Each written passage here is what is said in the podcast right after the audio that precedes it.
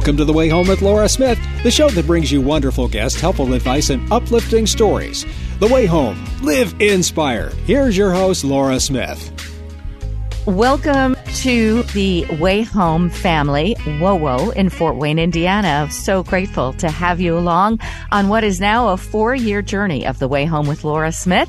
And this just happens to be episode number 200. It all feels very auspicious to me. And I'm just so grateful to be here with you and all of you also, of course, in Michiana at WTRC and also in Greenwich, Connecticut on WGCH. Thank you so much for this monumental uh, move to episode 200, where we've got some wonderful books that are being highlighted with great authors. And, uh, of course, good news stories at the end with Jim Cleefield, our guru of good news. The first book is The Side Road, Finding Joy and Purpose Through the Twists and Turns of Life. Link Forrester is my first guest. You're going to find it inspirational as I did. And after that, we have a miracle story of sorts, God's modern miracle, uh, basically an incredible survival story of a pastor. It's called Gunshot Witness, the Tim Remington story. Going to hear all about the miracle of this pastor who miraculously survived after being shot point blank many times. And it is by Amy Joy Hess another delightful writer. Also, we're going to hear a little bit about open enrollment because we are at the very tail end of being able to jump in and take advantage of some of the great uh, packages that are left for people to sign up for. And then, of course, like I said, good news stories at the end, which we always love to share with you so that you can go out into your work week and just feel like, well, on a high note, so to speak. We're brought to you by the wonderful people at Balance of Nature. Balance of Nature fruits and veggies in a capsule is a jam packed nutritional punch with 31 fruits and vegetables and 10 servings of them when you take three of the vegetables and three of the fruits every single day. They've been a wonderful, wonderful addition to my life for the last 13 years. And I hope you as well uh, find all the goodness and possibility of great nutrition when you take balance of nature. When we come back, it's Link Forrester with The Side Road. Don't go away. It's the way home.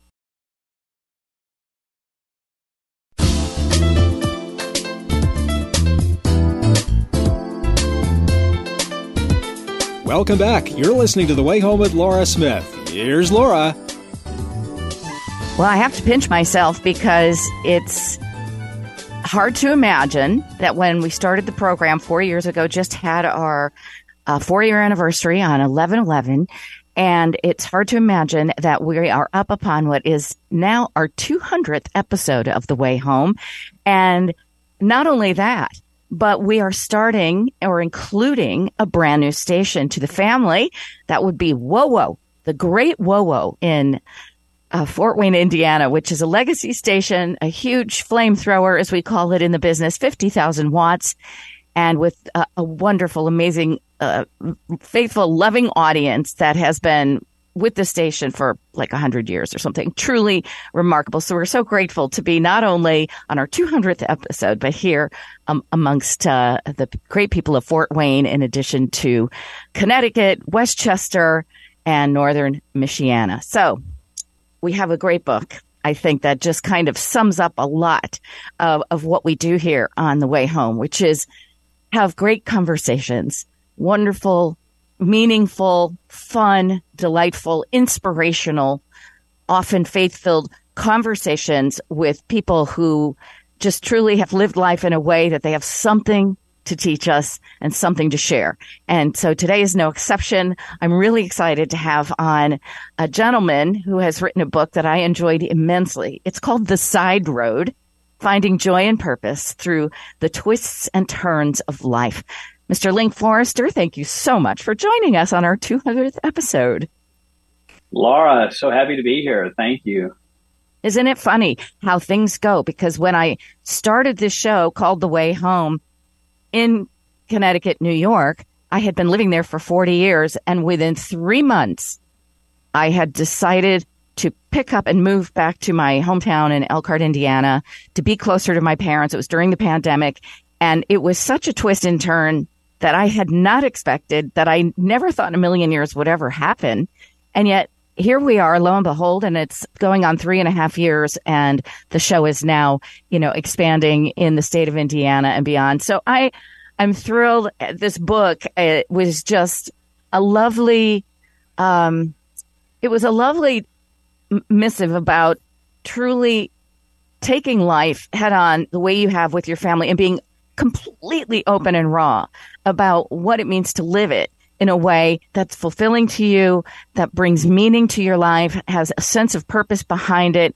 And I would call it real success, truly, within your family. You've had some hard things, you've had some beautiful things, but a lot of it is just beautifully done with tongue in cheek humor, actually, right out dad jokes.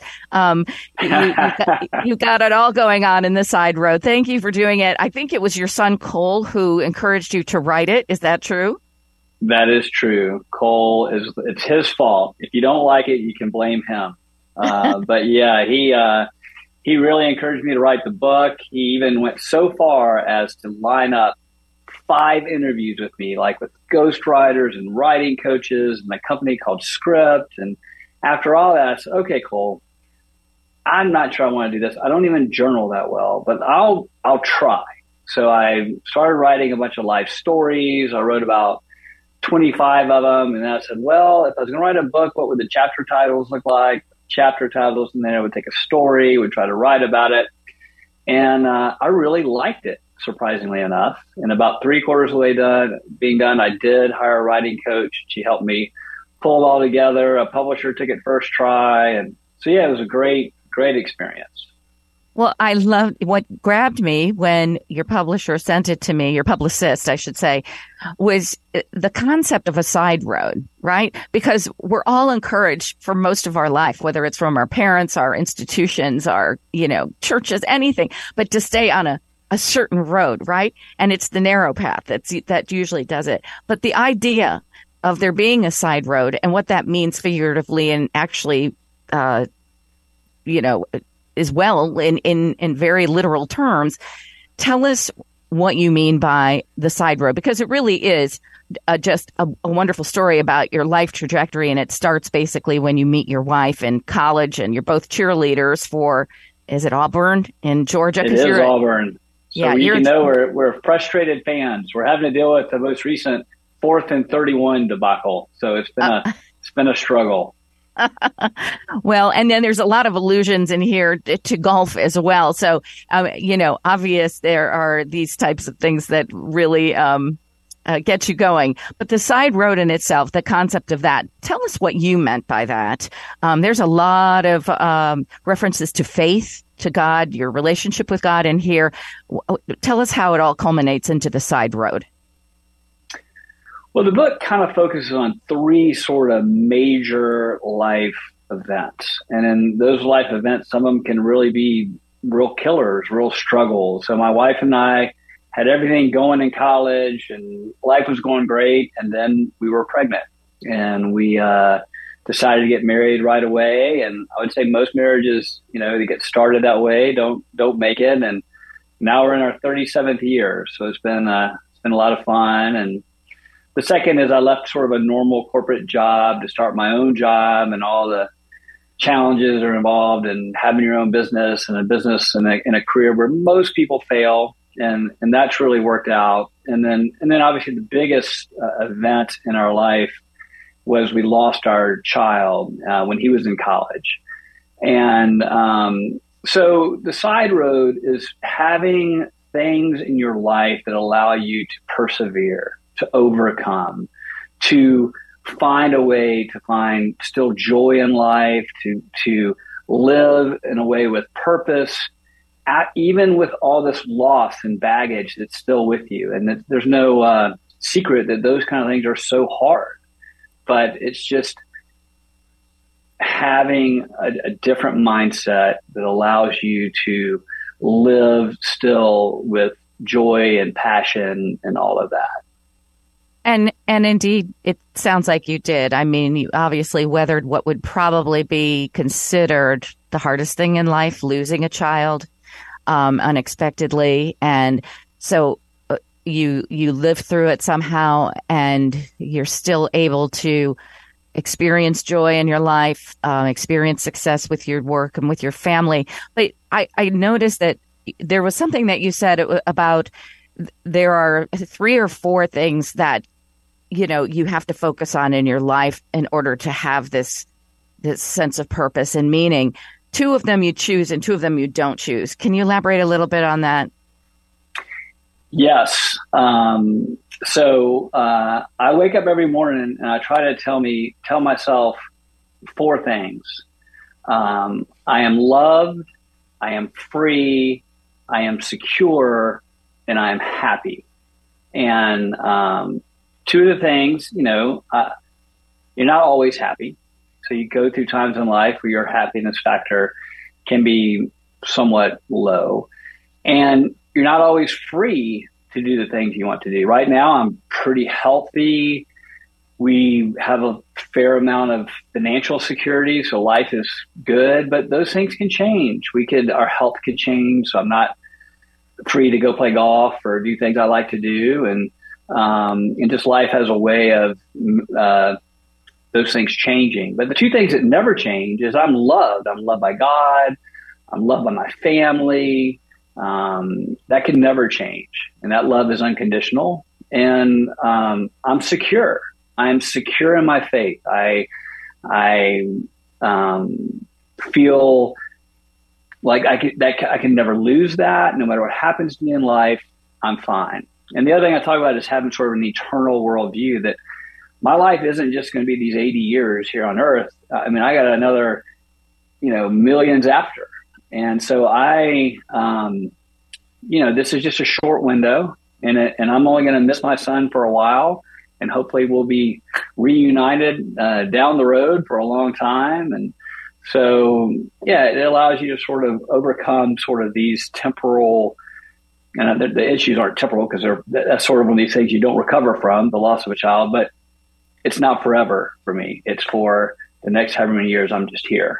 So, right, and you fortunately, but also by choice and by great purpose, married someone that has a similar mindset. I would say it sounds like from reading the book about your wife, Carla, and and great love between you. So that helps as well, obviously, right? Because when you have steadiness in your family, steadiness in your love in your home, um, that gives you a sense of security as well. And you're both on the same page. You may not be exactly the same people, but you have similar life goals, it sounds like. And um, I would say also priorities. And you talk about priorities in the side road. And, you know, it's really I think it's important. I think that's where some of us do sometimes eh, seem to lose our way or if you know maybe we're not totally lost but we're wondering where what's next or whatever. But having priorities is a big one right? I completely agree. I call them absolutes. I mean we have absolutes in our life. We believe in absolute truth. We believe that we absolutely will never consider divorce. So now what? Figure it out find a way. Um, and Carla and I do believe the same things, but it, it don't don't don't let me.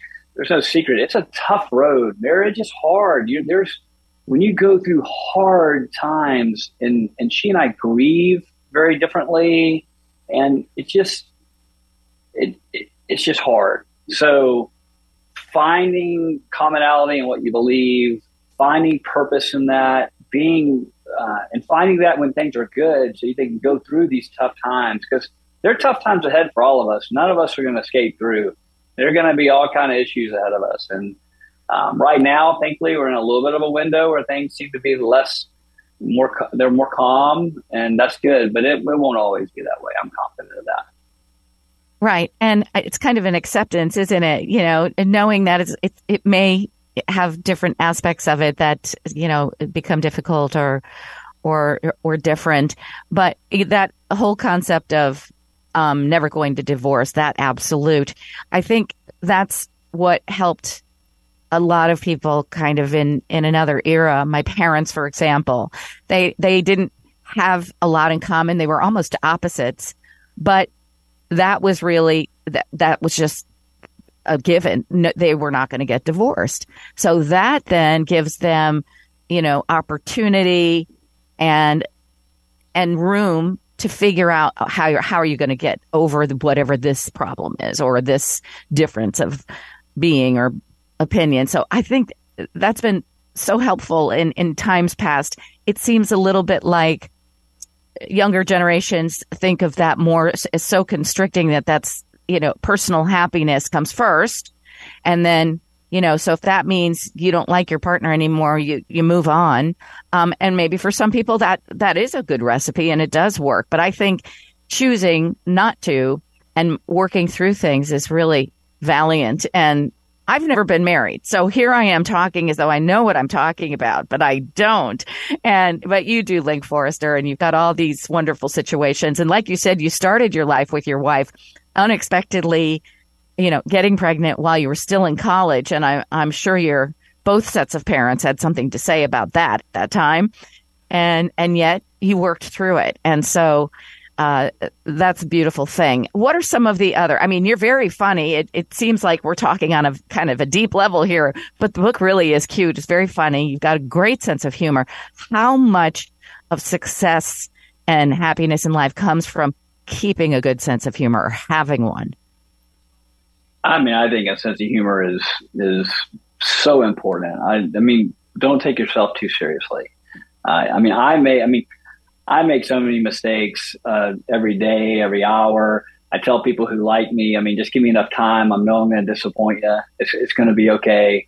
Um, let's just let's just like each other anyway. Let's don't let all our performance get in the way. And um, yeah, there are a lot of funny stories in the book. I, I do feel like humor is almost a uh, um, uh, curse for me. I, I, tell a story in the book of me. Uh, I was going in for a colonoscopy, and uh, I was coming out from under under anesthesia, and this nurse was saying, "Mr. Forrester, please be quiet. Please, please stop talking." And of course, I'm not even know what I'm saying, right? Because I'm just I'm coming out of anesthesia. And to my wife, they get my wife, and she comes in here, and, and I'm telling her a joke, you know, a, a, a funny joke, and um, and uh, so we're all sitting there, and, and the doctor kind of comes in here and, and sits down next to my wife. And by the way, my my colonoscopy's name, I mean my gastro's gastroenterologist name is Doctor Sunshine.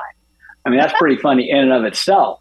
Right. So he comes in there and he sits by my wife and uh, looks, looks at her and goes, "Man, your husband, he's kind of full of." And my wife goes, "Well." You're right, normally, but today, n- not today. It's empty. I thought that was pretty funny. Yeah, seriously, um, you can't make that stuff up.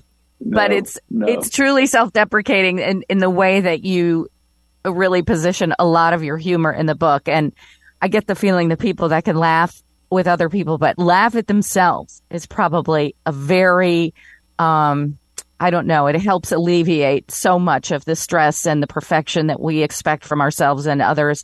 Humor is truly a, a great antidote for that. Um, Link Forrester, uh, now that your children are grown, you, you still live in the same neighborhood as your parents. Your son lives across the street with your three grandchildren. It's you've kept your family close throughout this, um, if, throughout all of it.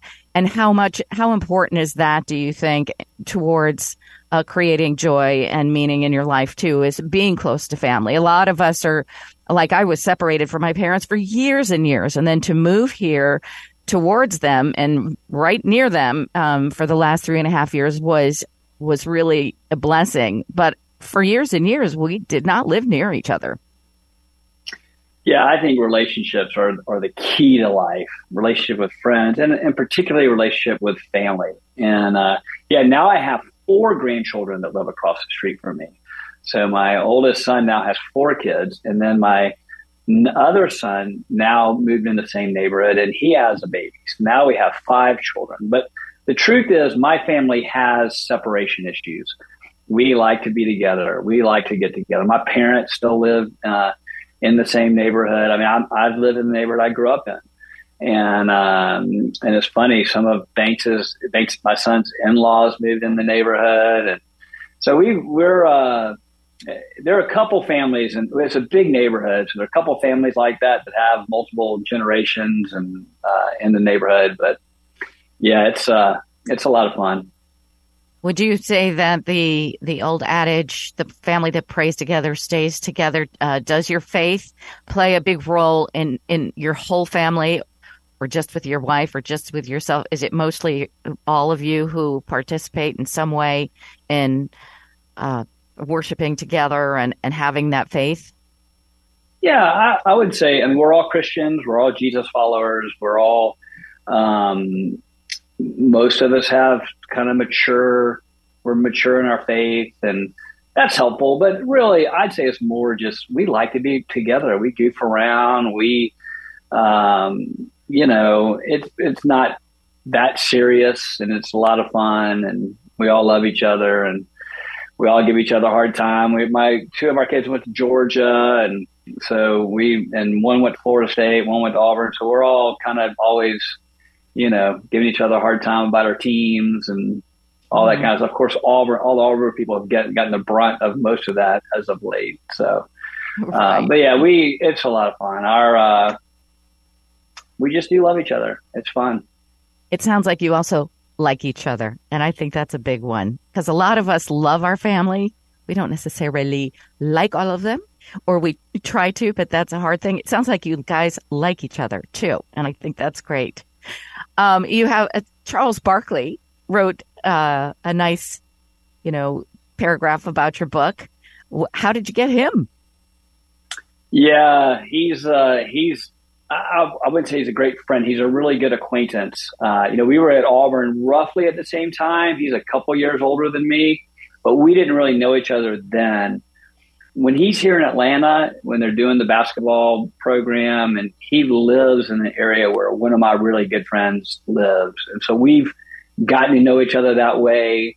Um, we've uh, gone to a few basketball games together, had had a few meals together. So he was kind enough to to do that. So I'm uh, I'm thankful. Yeah, He's, he seems like a great guy, and it's nice that uh, his name there is on the front of your book. Well, the book again is called The Side Road Finding Joy and Purpose Through the Twists and Turns of Life. The author is Link Forrester, and with a name like that, you'd have to be famous or something for real. Uh, you can't just uh, go off into the sunset with a name like Link Forrester. It sounds like you really are taking people, guiding them down the side road with all of your great anecdotes and wonderful uh, sharing of your story. And thank you so much. Just I'm I'm really grateful that you were the the first show on our new station.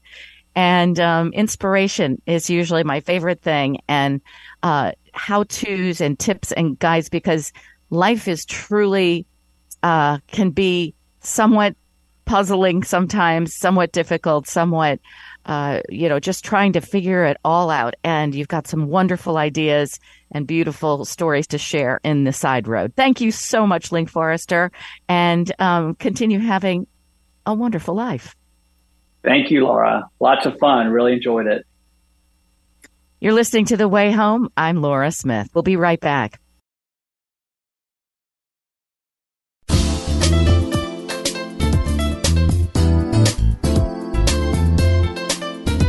Welcome back. You're listening to The Way Home with Laura Smith. Here's Laura. As we continue on with our winter reading series, I'm not used to saying that. Normally I have a summer reading series, uh, but now I have a winter reading series and I just love it um, because, you know, books come in all year long and people have uh, times when they're able to sit down, curl up with a book, so to speak. And uh, wintertime is such a good time for that, I would think. So I'm so grateful to have along someone today, Amy Joy Hess. She's a writer. She's a scientist. She's all sorts of things. And the book is Gunshot Witness, the Tim Remington story. Uh, thank you so much, Amy, for being here. Appreciate it. Oh, thank you for having me, Laura. This story, yes. Well, uh, I happen to be um, somebody who loves any type of story that has a miracle force within it, something that someone could say, yeah, that was definitely a miracle. And especially when it's true. So, um, this is one of those. And you became engrossed in the story. You you don't live too far from the person that it's all about. Um, the Tim Remington story. Let's talk about Tim Remington. His name is ironic, isn't it? I know. Isn't that funny? That's actually his name. But you know, I find that's true in life. I mean, the fellow who was a really nice young man who dated me in high school was Ed Goodman. Can you believe that? and I had a doctor named Dr. Cutting. So we in real life sometimes you know well, your your middle name is Joy, and you already, I can tell, you possess a lot of that. So, Amy Joy, um, okay, so gunshot witness, something happened to Pastor Tim Remington that they're calling a miracle now because I guess probably hardly anyone else has ever lived to um, recover and then go on to live uh, an amazing life. Um, like this gentleman who was shot so many times. Um, let's take us back to the beginning where it all began, if you don't mind, and tell us, uh, it's on the very first page of the story, but tell us what happened.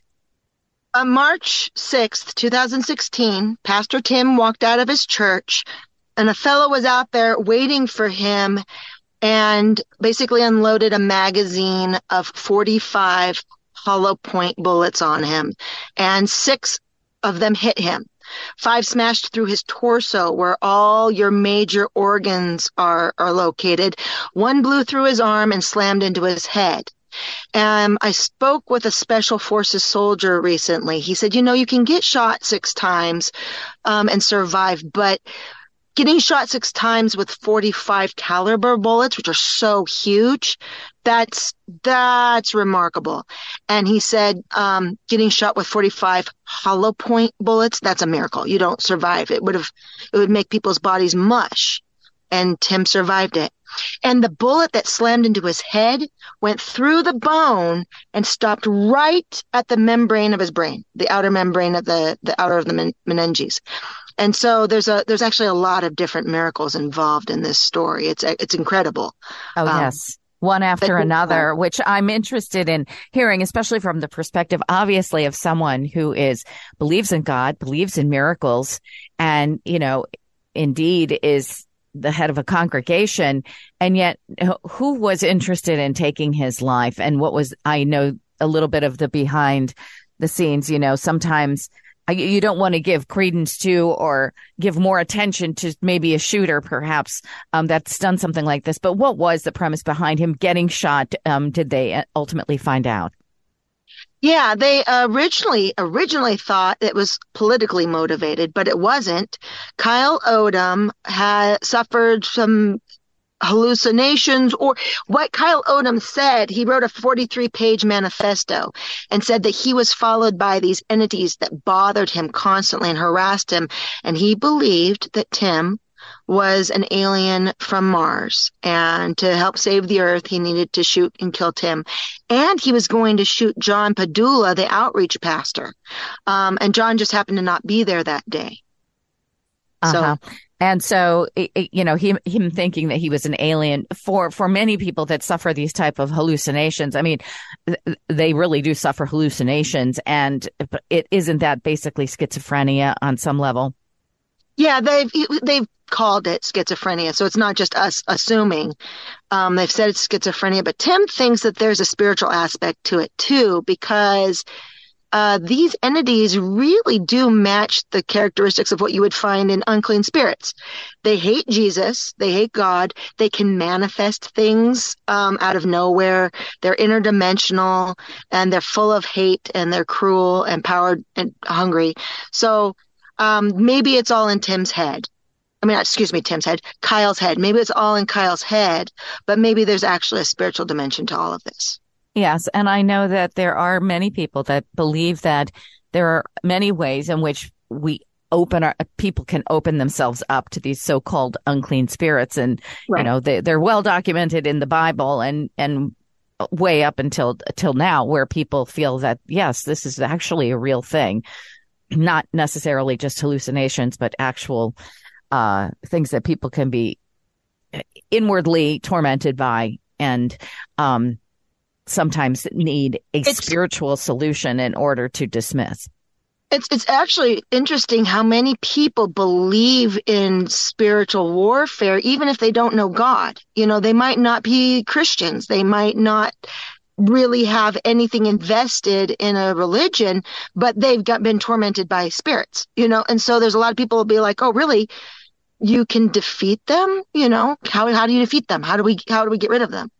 Um and and there's actually a spiritual dimension to this story too because at one point for a whole week tim was on the edge of life and death and when he would close his eyes he would see all these spiritual beings that were trying to attack him. And during that time god protected him. So that's in the story too. It was a fascinating fascinating book to write because of all the dimensions to it the the biological side of it the spiritual side of it. And also my question was why tim? If let's say satan wanted to take out tim why would why why him? And uh, so i explore that in the book too well at one point when after he's been shot and he is sort of clinging to or he's between both worlds almost it, does he not hear the voice of who he says is christ asking him whether or not he wants to stay or leave? Um yeah.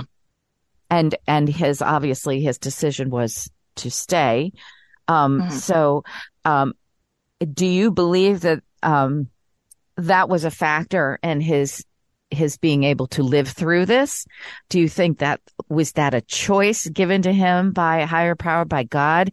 Um, you, you know, you make the choice whether you stay or go. What is that? What created then the miracle of his survival through this thing that most people would never survive? Well, Tim makes the point, you know, that they didn't have a big prayer service right before all this happened. That God, in His uh, sovereignty, saved his life because one of the bullets that pierced his jacket hit his shirt and flattened before it ever entered his body. It never entered his body, and that one was found in his pocket, and that one would have hit him in the heart. So the heart shot got stopped right? And He goes and he goes, Tim says, I'm not the man of steel, you know, I'm not Superman. So uh, he feels that God just protected him straight up. During that moment when God gave him a choice, do you want to go home?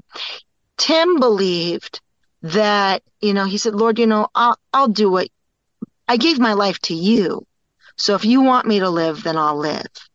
And um, and there's been a lot of pain involved in all this. It takes a long time to heal from five giant wounds through your body. I mean, they were holes in him.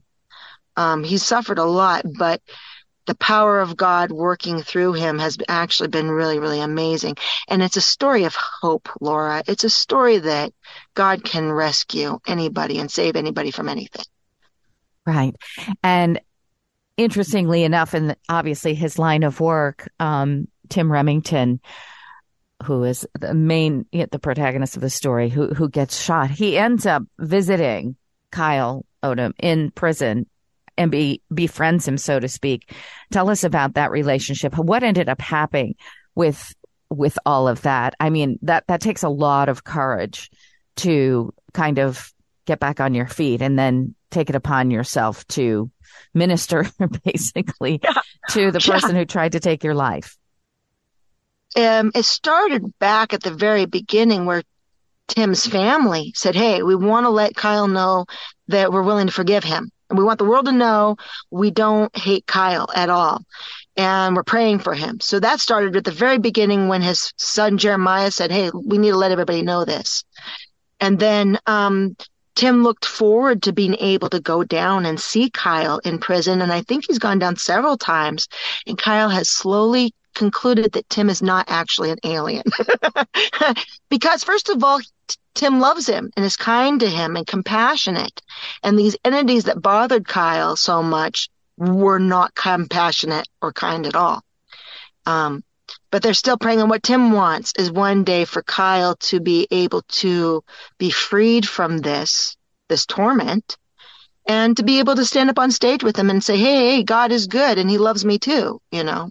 Yes. So he's purely seeing it from, from that standpoint. He, nothing personal, truly giving the whole situation over to God's, God's hands. And so has, uh, has Kyle continued to have these so-called entities or maybe what just a scientist or a doctor would call schizophrenia. Has he had any alleviation from that? As far as I understand, yes. I, I wanted to be able to interview Kyle, but 2020 happened. And then you just couldn't go in and COVID got in the way. Um, but as far as I know, he still struggles with it. But he does have a reprieve when Tim visits. And he does have a reprieve when his parents visit, and they're both Christians. So that's interesting. And of course, they have him on medication, you know, the whole right. nine yards. But I think that's amazing. So when Tim comes around him, he doesn't experience these tormenting voices right. or entities. Wow. I mean, mm-hmm. that is just, and, and, you know, the Bible talks about that. I mean, that's what Jesus was able to do in his presence. They all fled as well. So right. what an incredible story. How, what is, um, Tim Remington, the pastor of the church, now doing with his life, all of this said and done, has it sort of changed his trajectory as well? Or is he still kind of just, you know, continuing with the word of God and, and, and trying to live his life and fully in that way? How much has this changed him? Uh, one of the interesting things is it gives him actually a larger open door with people who've been in a lot of pain because Tim still suffers. His arm, uh, his right arm is still numb and it burns constantly. It's like it's constantly on fire. And he suffers through that every day. And it's, um, it really opens the door for him to help people who are also in constant pain mm-hmm. because he's not talking from, you know, an empty well. But Tim is a very gung ho fellow, and he has always been somebody who was out in the community. Um, they have drug rehabilitation programs that they've had for uh, 20 years, you know, that, that have helped thousands of people. And Tim is still involved in that. He's still very much involved in just helping members of the community. And actually, it was kind of funny uh, during 2020, he got appointed to be part of the state legislature. He never he never had an election. He did. He got appointed to replace somebody. So he's even been able to be involved at the state legislature to um, help the community. So yes, he's that is amazing. Yes, so you talk about being, you know, kind of directed um, in your in your life, truly used by God as a witness. The book is called Gunshot Witness the Tim Remington story. And if you want a book that is true and that gives you hope, you see the power of miracles, the power of prayer, redemption, forgiveness, everything that makes the Christian walk one that is truly so meaningful and real and raw. Gunshot Witness is the book. Amy Joy Hess is the author and I you've done so much writing in your lifetime Amy and you're young. Um are you do you have a lot more planned? Uh, yes. I I writers write. You know that's what they do. So so I have other books out there too. I'm this is the first one I'm really promoting you know, when you're when you're a ghostwriter for so many years, nobody knows your name. But I'm I'm really it's a lot of fun to be able to go out and tell this story because it really is a story. It's it's not just Tim's story. It's the story of of the church secretary Adela, who used to be a very um, skinny, scabby meth addict, and she's now this beautiful Brown Eyed Girl. It's her story. It's a story of John Padula. It's um, a lot of different stories of the miracles that God has done in real lives. And I, um, I really encourage people to read it, not just because I wrote it, but be, the reason I'm writing it is because it's such a great story. And I yeah. just want the whole world to know about it transformational. And books that do that are my favorite books in the world. Gunshot Witness is the book. Gunshot Witness by Amy Joy Hess, the Tim Remington story. And you can find it on Amazon or wherever fine books are sold. Yeah, that's right. Oh, and one more thing, Laura. All the proceeds from this are going to Tim's Good Rehabil- Good Samaritan Rehabilitation Program. So anything above our costs are going back into the to help people uh, be able to afford going into the drug rehab program. Oh my goodness. You'll be transformed and you'll be helping uh, save lives. Sounds like a win, win, win, win. Amy Joy Hess, thank you so much for joining us for the winter reading series here on the way home. I truly appreciate this and have a wonderful rest of the year. Hey, thank you. You too. Merry Christmas. Merry Christmas. You're listening to The Way Home with Laura Smith. Once again, here's Laura. Well, it is really down to the wire now. We've been talking a little bit about this throughout the last couple of months or so, but uh, Shannon Hills is here today. She is the CMS regional administrator um, who uh, from healthcare.gov who is talking with us about open enrollment, um, which is, I think, ending in just a couple of days from now. So, uh, Shannon, thank you so much for being here. This is a crucial time for people maybe who don't have an affordable uh, health plan to jump on board and get one now because there are some new and and better ways uh, for some people to be able to afford one. That that is so true, and I'm so excited to be here with you today. The open enrollment period at healthcare.gov has been open since November 1st, and December 15th is the date that we really want folks to make sure that they've gone online, reviewed the coverages available, and enrolled. And the reason that's so important is then coverage begins January 1st.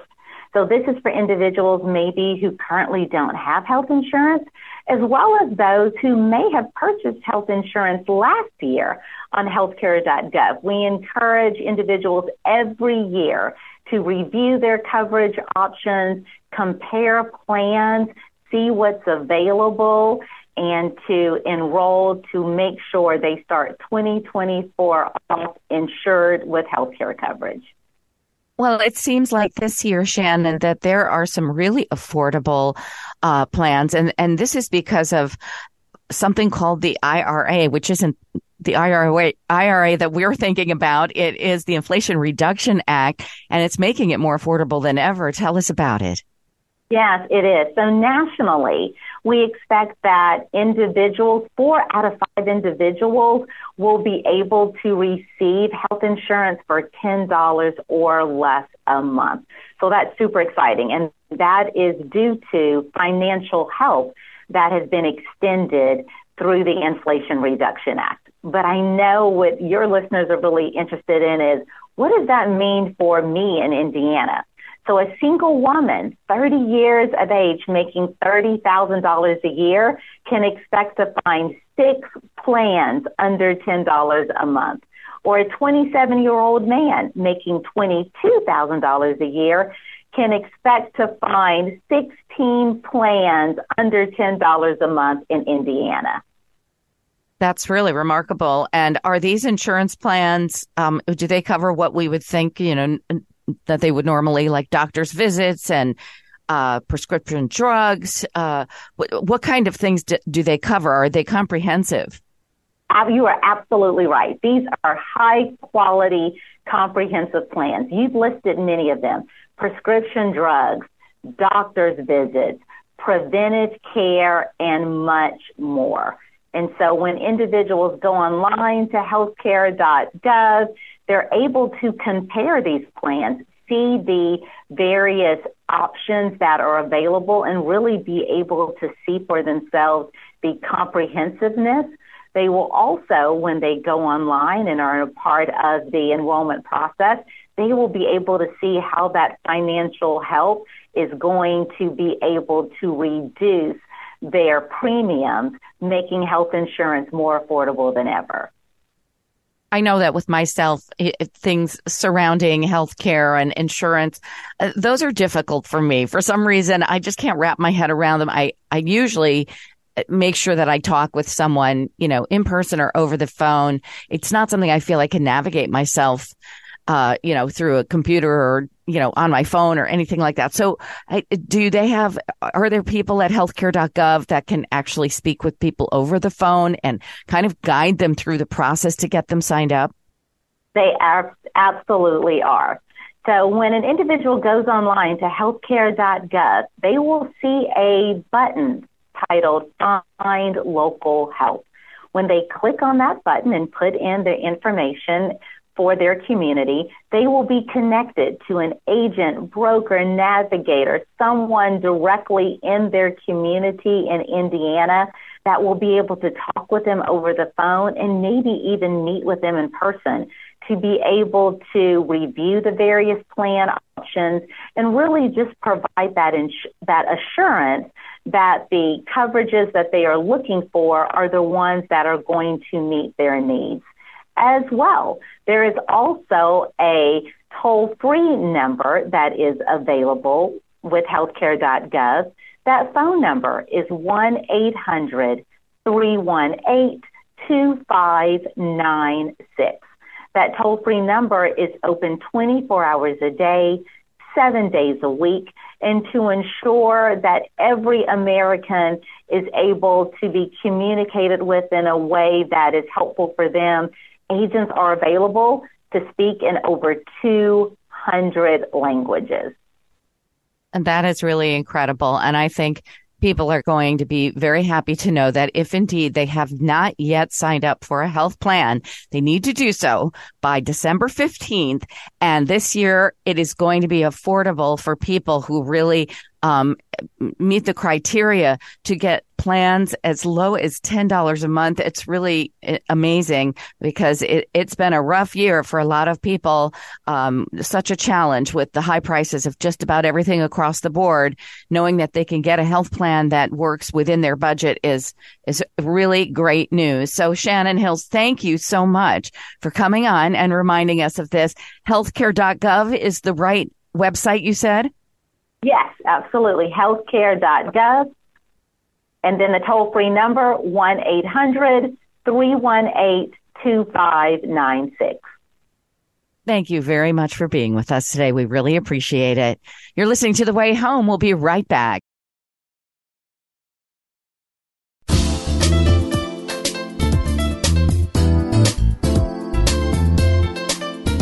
Welcome back. You're listening to The Way Home with Laura Smith. Here's Laura. And for our brand new audience at WOWO, let me introduce to you a man that I call the guru of good news, Jim Cleefield. He is the voice of The Way Home and also the guy that goes out and finds the stories with a happy ending. How about that? Jim, what do you have for us today? Well, we'll start the story in the bluegrass state of Kentucky, shall we? And uh, as a student, I never remember going into the principal's office because I got in trouble or anything like that. But here's the story of one of those troubled kids that uh, is a very happy ending to it. Uh, she's in college right now, and she was adopted. I'll tell you what happened. The story actually unfolds about uh, eight years ago, June 2015. Raven Whitaker Smith is her name. She was an 11 year old student at a middle school in Kentucky, and uh, she got into a food fight. She started it by throwing yogurt at another student. Well, to say the least, she got suspended, and you think, oh boy, she's going to be in trouble now, right? Well, she ended up in the principal's office. Jason Smith was the principal here, and he suspended her. But he was having a conversation with Raven, and she said, he said, Raven, let me ask you this question. If you were out to dinner with your family, would you start a fight? And then she responded by this, I don't have a family. He said, wait a minute. Boy, do I feel like a jerk. Well, you know what happened? Jason decided to do something about that, to kind of turn this all around. Yes, she, he got suspended. She approached his wife, Mary Beth, about adopting her and giving her another chance at life to try to help her life get better. He just wanted to give back to her because she doesn't have a family. Well, here's what happened. A short time after that, in 2015, she moved in with a family. Raven did. And two years later, in 2017, she was officially adopted. And now, today, she's doing really well. She's a, a junior at the University of Kentucky in Lexington, and she's doing so well. You know what her major is? She wants to be a social worker because she wants to give back to other hopeless kids that maybe need a second chance at life. But I think it goes back to the story here because uh, Jason really just fell for her because she was living at a place called Holly Hill, which is a, uh, a home for foster kids, and she didn't have those role models, her mom and dad. They basically became that. They went through the whole training process, and now they really are just a wonderful, happy family. And Jason was telling a local broadcast outlet this, the reason why he ended up doing this. I think it kind of sums it up very, very well. He said, look, there are really no bad kids out there. It's, it depends that where you're raised. I mean, if you're not raised well in the home, your kid's not going to do very well. But if you have the loving and caring and compassionate and supportive system, your kids can be a success just like Raven is today. I love that so much. Those are the heroes to me.